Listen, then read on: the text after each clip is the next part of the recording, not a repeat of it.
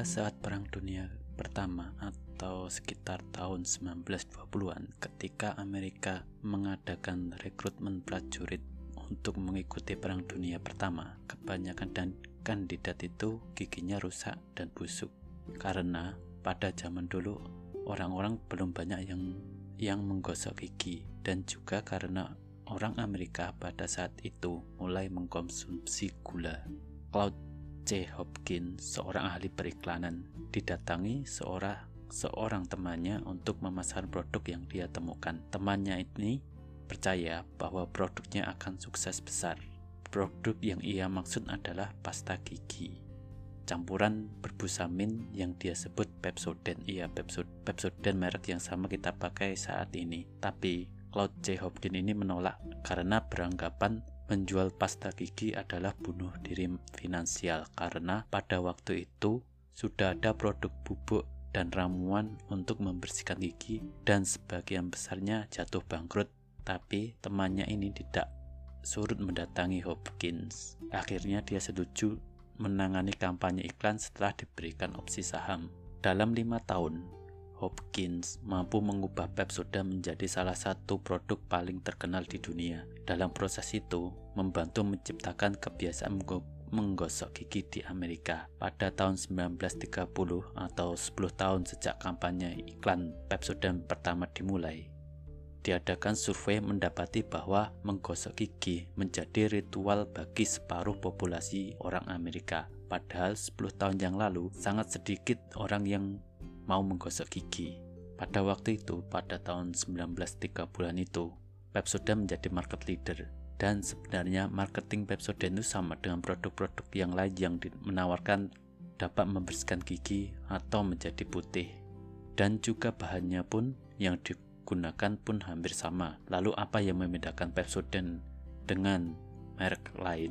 Yang membedakan Pepsodent dengan produk lain waktu itu adalah kandangan asam nitrat juga minyak mint yang memberikan sensasi semriwing setelah menggosok gigi. Ya, seperti yang pasta gigi yang kita selama ini gunakan yaitu ketika setelah menggosok gigi kan itu terasa segar di mulut. Ya, seperti itu. Pertama kali yang menemukan itu adalah Pepsodent. Setelah Pepsodent mendominasi pasar, kompetitor itu mencari tahu alasan kenapa para pelanggan ini sangat suka dengan Pepsodent itu dan mendapati bahwa pelanggan apabila lupa menggunakan Pepsodent, mereka merasa kehilangan sensasi sejuk dan semriwing ini. Ya seperti kita kalau lupa menggosok gigi kita kan terasa gak enak di mulut karena nggak nggak segar gitu kan.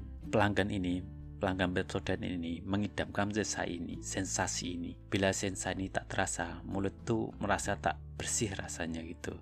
Menurut penelitian min ini yang memberikan efek semriwing ini tidak ada manfaatnya apa pun terhadap kesehatan gigi. Dan itu hanya untuk memberikan sensasi semriwing segar di mulut aja. Dan nggak ada gunanya sih bener sih terhadap kesehatan gigi.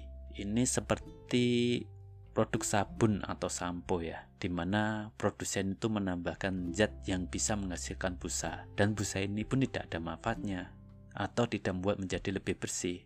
Tapi busa ini kan memberikan sensasi kepada kita kepada pemakai. Sehingga kalau ada busanya kita merasa bersih saat kita mencoba sampo yang tidak ada busanya.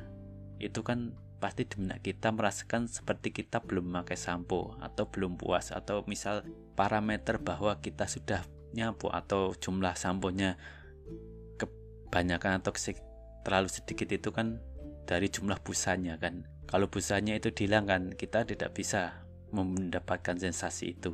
Sehingga busa ini sangat diperlukan misal misal pada sabun. Atau pada sabun cuci. Kalau sab untuk sabun cuci gosok itu yang bisa yang pakai tangan itu kan juga busanya lebih banyak. Lebih banyak dibandingkan daripada sabun untuk mesin cuci. Kalau untuk mesin cuci itu kan kalau dilihat itu nggak ada nggak ada busanya. Karena ya mesin cuci nggak membutuhkan busa itu nggak membutuhkan sensasi busa itu.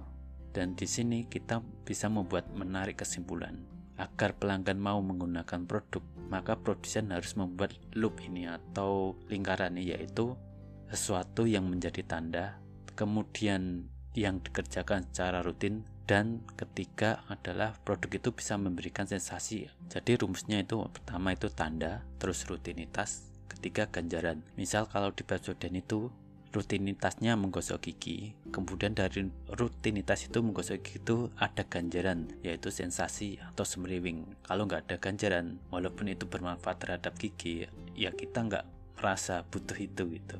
Sehingga menjadi tanda efek semriwing itu menjadi tanda kalau gigi kita bersih.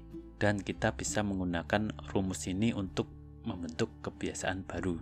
Misalnya kita ingin berolahraga lari pagi kita tentukan dulu tanda dan ganjarannya. Misal, menyiapkan sepatu olahraga sebelum tidur sebagai tanda. Kemudian kita cari ganjaran yang kita inginkan apabila berhasil lari pagi. Misal, perasaan senang karena telah berlari, berlari pagi atau bentuk tubuh yang terasa membaik setelah berolahraga bisa juga untuk dengan mengukur berat badan setelah berolahraga atau yang paling mudah atau yang memberikan ganjaran secara langsung bisa dengan minum jus setelah berolahraga. Kemudian barulah kita melakukan aktivitas berlari pagi tersebut. Kalau tidak ada tanda dan ganjaran, cuma aktivitas saja. Ya, mungkin kita cuma satu kali dua kali mau berolahraga pagi kalau tidak ada ganjaran dan tanda tersebut. Bisa juga digunakan untuk mengubah kebiasaan. Misal kita mau berhenti merokok, cari dulu tanda dan ganjaran apa yang kita dapatkan kita ketika merokok itu. Cari tandanya dulu. Pertama, kapan dan kenapa kita berkeinginan mulai merokok. Misalnya kita merokok setiap habis setelah makan. Kemudian kita cari ganjaran dan sensasi apa yang kita dapatkan setelah merokok. Misalnya saat merokok di tempat bisa bertemu teman atau perasaan gembira setelah merokok. Ingat, tanda dan ganjaran ini susah kita rubah kita hanya bisa merubah rutinitasnya ya saja yaitu merokok. Lalu kita ganti aktivitas merokok ini dengan hal yang lain, misalnya dengan minum kopi. Kita juga kita juga cari teman yang suka ngopi sehingga sebagai tanda dan ganjarannya tidak berubah tapi aktivitasnya berubah. Tanda dan ganjarannya tidak berubah tapi aktivitasnya berubah dari merokok menjadi minum kopi. Atau bisa juga rutinitas merokok ini digantikan dengan mengkonsumsi permen. Contoh ketika misal kebiasaan mengemil coba dipikir ketika ada keinginan mengemil itu kapan dan kenapa? Mungkin kita mengemil bukan karena kelaparan bisa jadi karena kebosanan dengan aktivitas. Rumusnya cari dulu tanda dan ganjaran apa yang kita dapatkan ketika mengemil. Setelah mengemil lah. Misal tanda saat kebosanan dalam beraktivitas. Misal tandanya saat ada kebosanan kita mulai mengemil.